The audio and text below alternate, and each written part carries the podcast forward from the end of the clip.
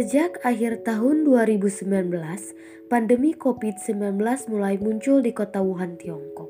Pada saat itu banyak korban positif COVID-19 yang sampai menyebabkan kematian. Awal tahun 2020, pandemi COVID-19 muncul di Indonesia. Yang pertama menyerang seorang ibu dan orang dewasa. Sampai saat ini, pandemi COVID-19 di Indonesia masih menduduki tingkat tinggi dengan kasus peningkatan yang tinggi setiap harinya mencapai seribu orang.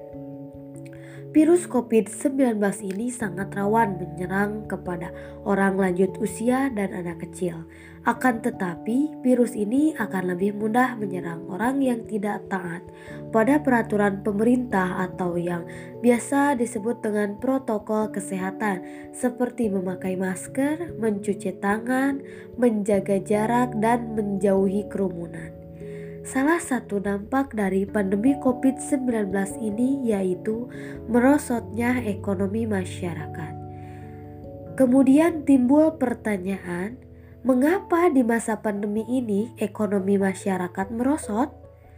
Banyak pekerja yang di PHK atau pemutus hubungan kerja karena pihak industri mengkhawatirkan tidak bisa menggaji para karyawannya, sehingga banyak yang menjadi pengangguran dikarenakan susahnya melamar kerja ke sana ke sini.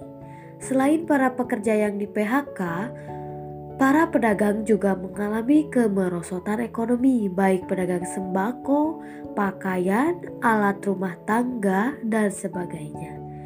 Sebagian pedagang menyatakan bahwa harga produksi semakin meningkat, sedangkan konsumen mengurang karena diperintahkannya untuk melakukan social distancing. Oleh karena itu, mereka kewalahan dalam penghasilan di masa pandemi.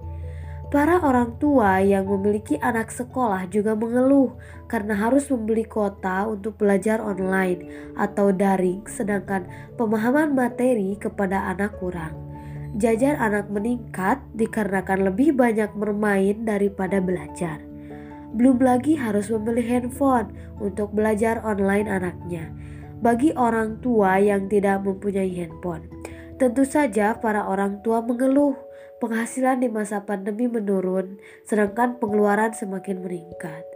Ketika keadaan ekonomi masyarakat menurun, beberapa keluarga mengalami kekurangan biaya pangan, sehingga banyak anak sekolah yang ikut turun untuk mencari nafkah membantu kebutuhan keluarganya. Banyak anak sekolah yang bekerja sebagai pedagang, bahkan juga rela menjadi badut jalanan, baik badut yang diam di lampu lalu lintas ataupun badut yang keliling pedesaan. COVID-19 memang sangat merugikan banyak orang. Akan tetapi, pemerintah berusaha untuk menstabilkan perekonomian masyarakat dengan berbagai bantuan sosial, di mana di dalamnya mencakup pemberian uang, kebutuhan pokok, subsidi internet bagi guru, dan juga pelajar, sehingga para masyarakat tidak terlalu berat dalam memikirkan kebutuhan sehari-hari. Kita sebagai manusia dan warga negara Indonesia berharap agar COVID-19 ini cepat hilang dan dunia segera membaik. Semua semua kembali normal dan tidak ada yang merasakan kerugian dalam hal bisnis ataupun non-bisnis. Karena sudah hampir satu tahun wabah ini menyerang hingga mendunia.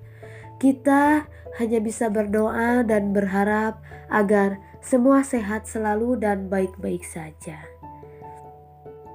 Mungkin itu saja untuk episode kali ini. Terus ikuti dan pantengin podcast ini supaya kalian tahu berita-berita yang update terkini mengenai ekonomi dan dunia perkuliahan lainnya. Thank you.